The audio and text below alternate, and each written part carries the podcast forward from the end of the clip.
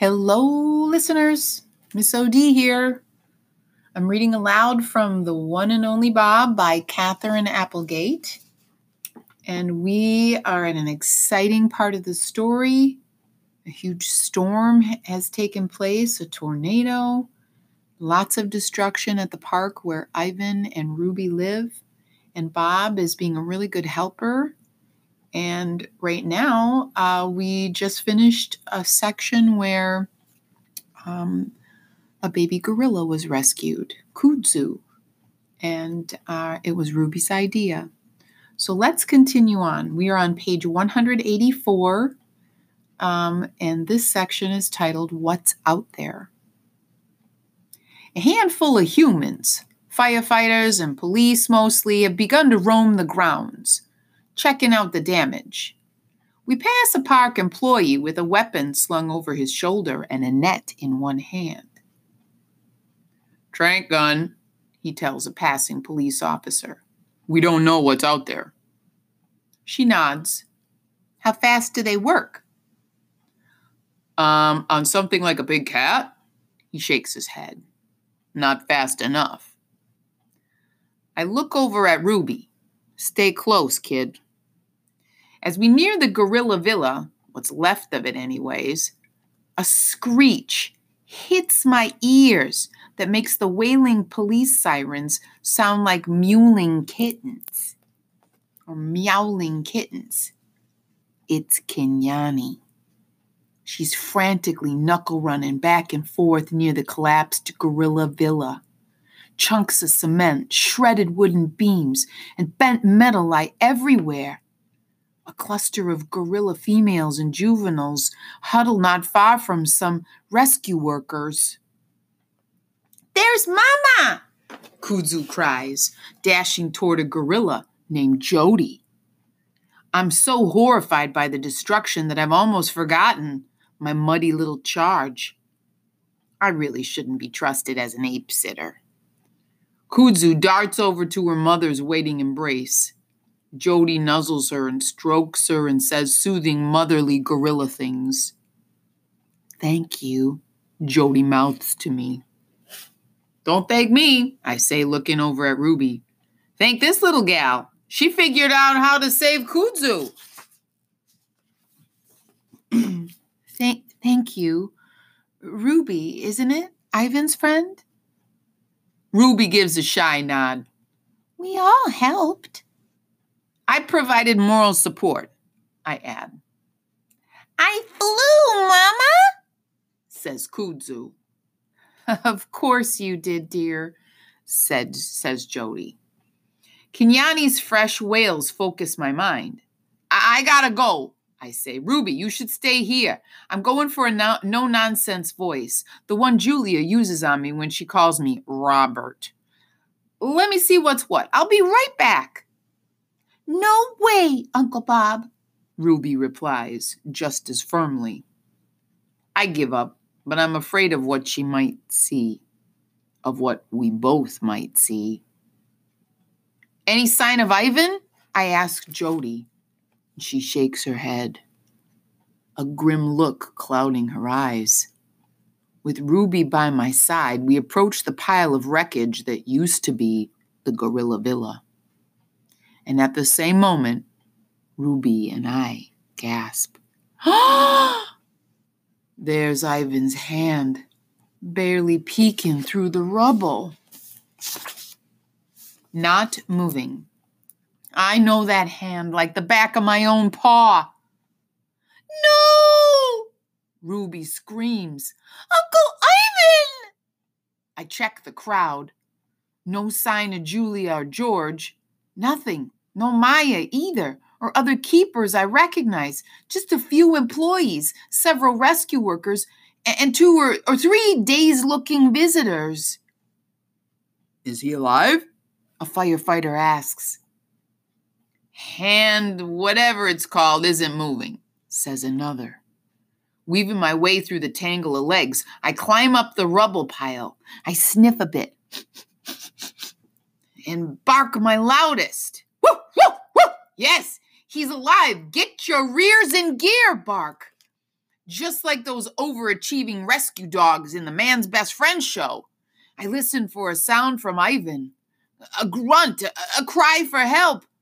Nothing. Still, he smells alive. At least I think he does. And that's good enough for me. Zena. Another dog races over, a tough looking German shepherd wearing an impressive glow in the dark vest and some booty things to protect her feet from the rubble. But I hold my ground. This is my friend we're talking about. I lick Ivan's hand. His fingers twitch. Well, that's all it takes to get both of us barking like maniacs. More people gather. I see Maya next to Ruby, which makes me feel better. Name Zena, says the shepherd. Bob. I nudge Ivan's fingers with my nose. Nothing. And this is Ivan, my best bud. Hmm, sorry to hear it, she replies, and I don't like the sound of her voice.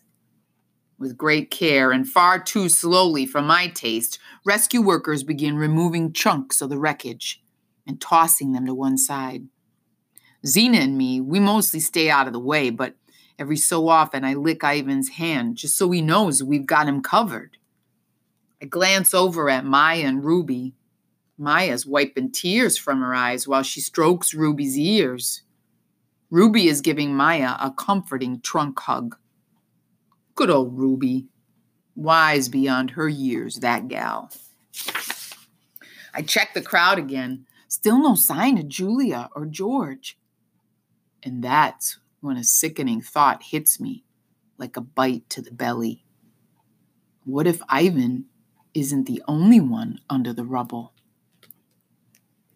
Dragon. More police cars and ambulances arrive at the park. A handful of keepers stream in too, looking frantic and confused. The weirdest thing of all?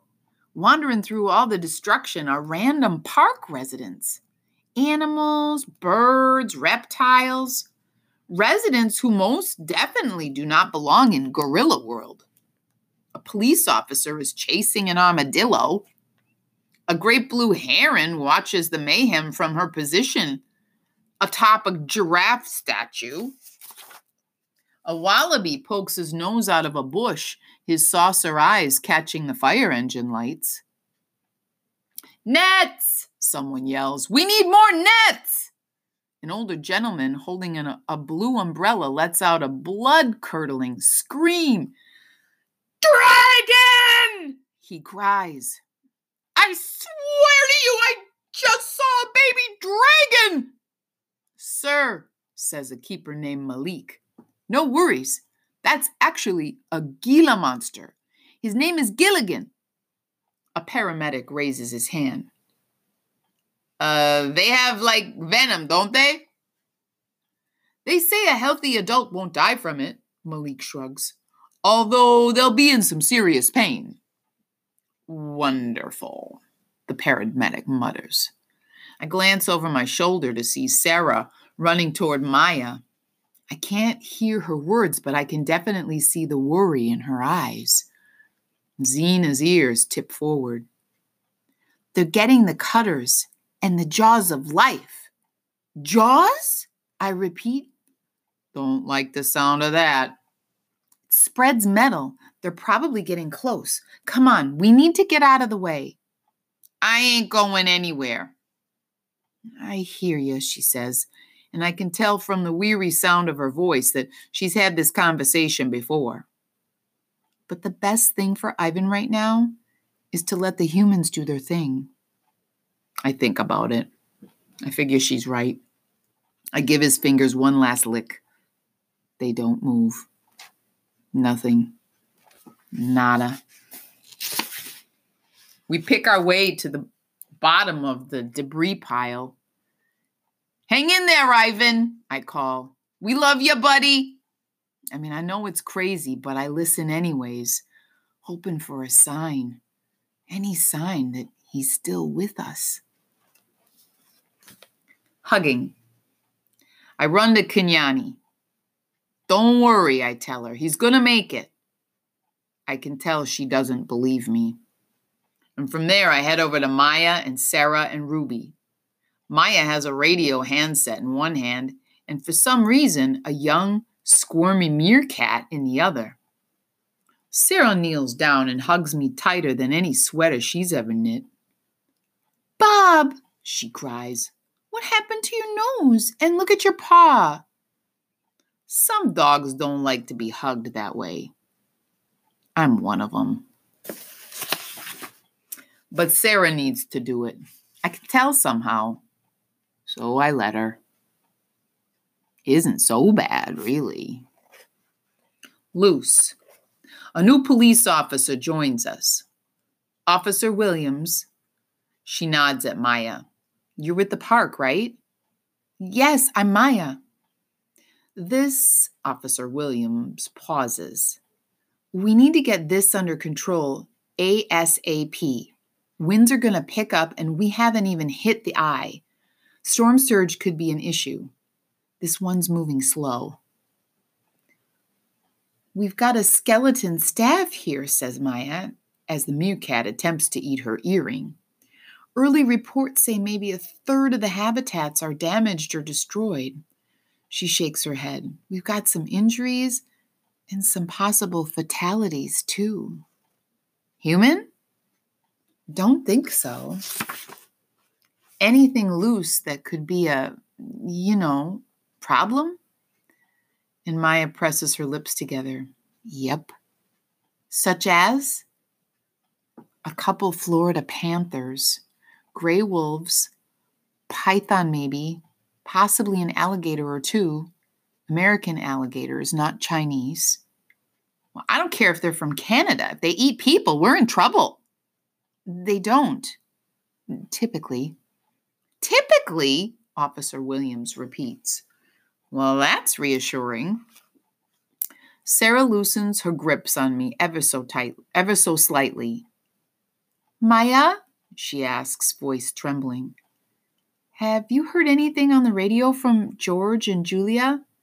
I keep calling, but the cell towers are down. Nothing yet, Maya says, but I'm sure they're fine. Nearest shelter's over at Lincoln Elementary, says Officer Williams. You should check there. Sarah frowns. They were probably right here before the tornado hit. We're searching the park, ma'am, says the officer. We'll find them if they're here. Uh, everybody, clear out! A firefighter with a megaphone yells from a spot near Ivan. Could be danger of more collapse. We're working on this last metal beam. I look to see if Ivan's fingers are moving. Nothing. Hold on, Ivan! I yell. Nothing. Sometimes nothing is the worst sound in the world. Ruby lets out a little elephant cry, and then I realized, and then I realized maybe that's the worst sound in the world. CPR. The wind dies down to a whisper as if the world is holding its breath along with the rest of us. Do you have any vets standing by? asks Officer Williams as two more ambulances screech to a halt nearby. Yes, Maya nods. Not sure when they'll get here, though. Officer Williams waves down an ambulance crew member. You ever give CPR to a gorilla? Mm, primate's a primate, I guess, he says, but he doesn't look too sure. What's going on? We're waiting on equipment, but we're stretched pretty thin. Lots of structural damage on the north side of town, says Officer Williams. They're going to get a chain on that last beam. Try pulling it free with one of the cars. Is somebody under there? Gorilla, we think. Not sure what else or who else. I look at all the cement, all the wood and metal. Nobody could survive that. Not even a silverback gorilla with the strength of eight men. And yet, Ivan's fingers moved. And then they didn't. Several minutes pass. The rain slows a bit along with the wind.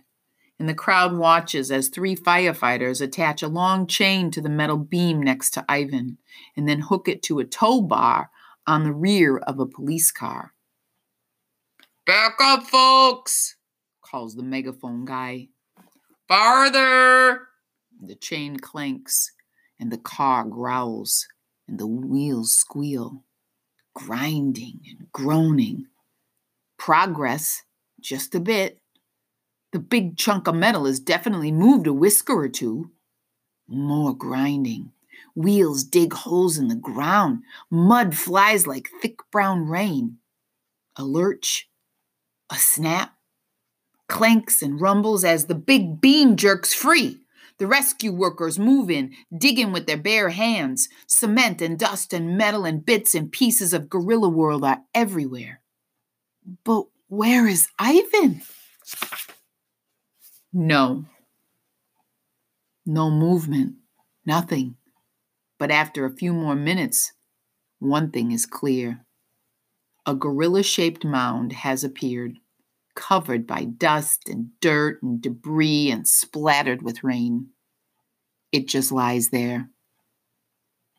I've lost a lot in my life. My whole family.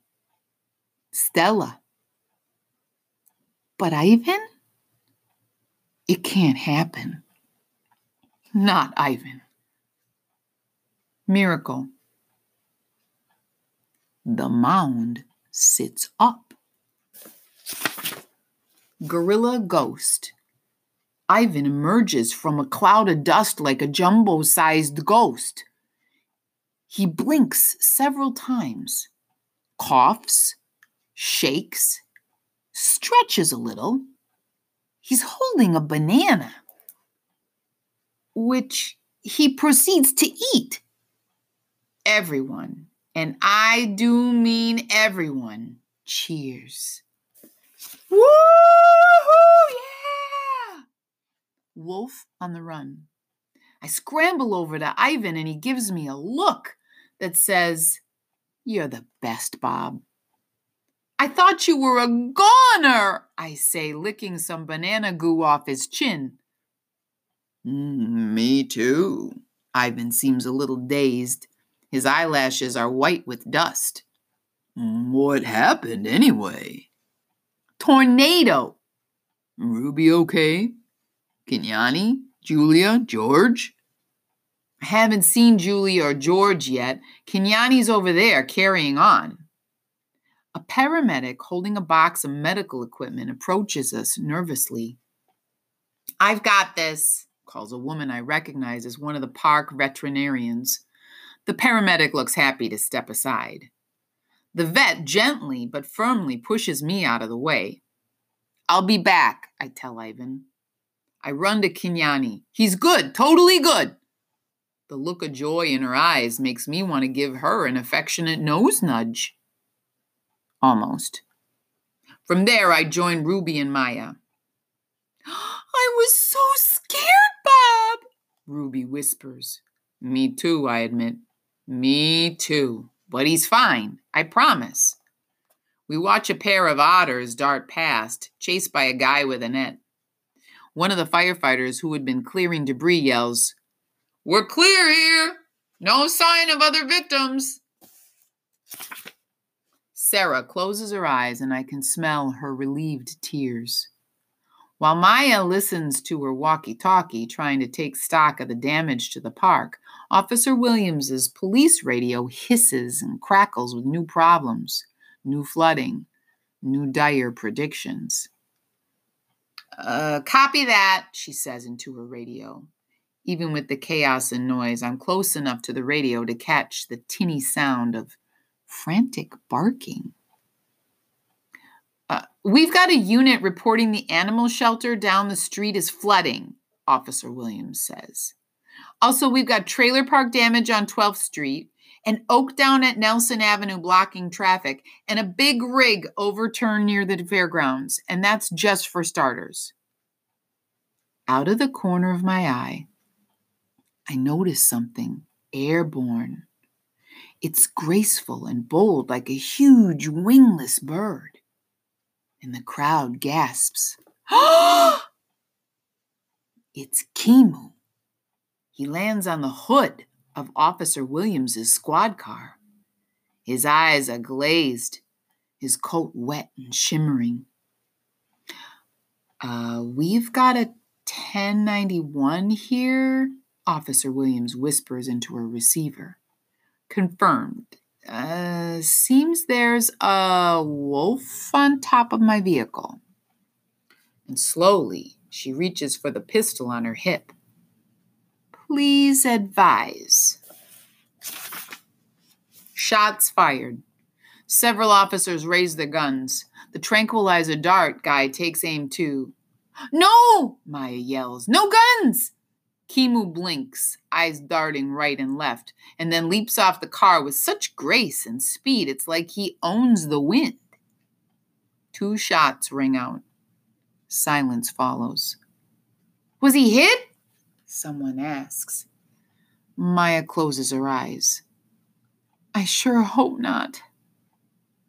I sure hope so, someone else says. Jungle. As I watched that leap, watched Kimu fly, I didn't know what to think. Part of me was like, go for it, dude. And the other part of me was thinking, it's a jungle out there. A situation. Officer Williams climbs onto a picnic table. Someone hands her a megaphone so she can be heard over the din. Folks, she yells, listen up. We've got a handful of animal control workers coming over, but several roads are already flooded out, and the weather guys are saying Gus is going to take his sweet time. Meantime, park supervisors call in more help, but only if your workers can get here safely The unmistakable roar of a big cat rolls over us like slow thunder. Any more trank guns? Officer Williams asks the park director, who's just arrived. Three in reserve, she answers. Nets? We have a dozen. Okay, then, Officer Williams' radio crackles, and I can hear more shouting, more barking dogs. Shelter's flooding, she says. Yeah, that's happened there before, the director says, usually just a foot or two of water. Okay, public public safety is where we start, Officer Williams wipes rain from her forehead. We need to get the word out that these animals are on the loose.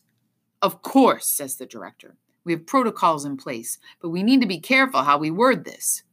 People might overreact, might. Ma'am, a firefighter interrupts. I see a python in my backyard. I'm sure as heck gonna overreact. First things first, says Officer Williams. Triage in the main office. Check wreckage for any survivors, human or animal. Fan out with trank guns. Get an inventory on how many animals are loose.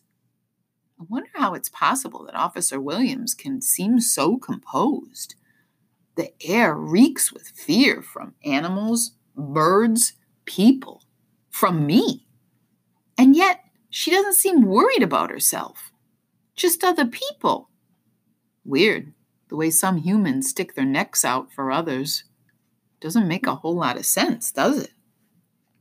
Again, the crackle, the hiss, the barking. My ears perk up for a minute. Was that a familiar voice? Maybe someone I know is in the slammer. I'm going to the shelter at the elementary school, Sarah says. Her hands are trembling, but her voice is firm. To look for George and Julia, just in case. She strokes my head, and I'm happy to let her. I wonder if I should tag along with her, see if I can help out. Now that I know Ivan and Ruby are safe. Hiss, crackle, meow, bark.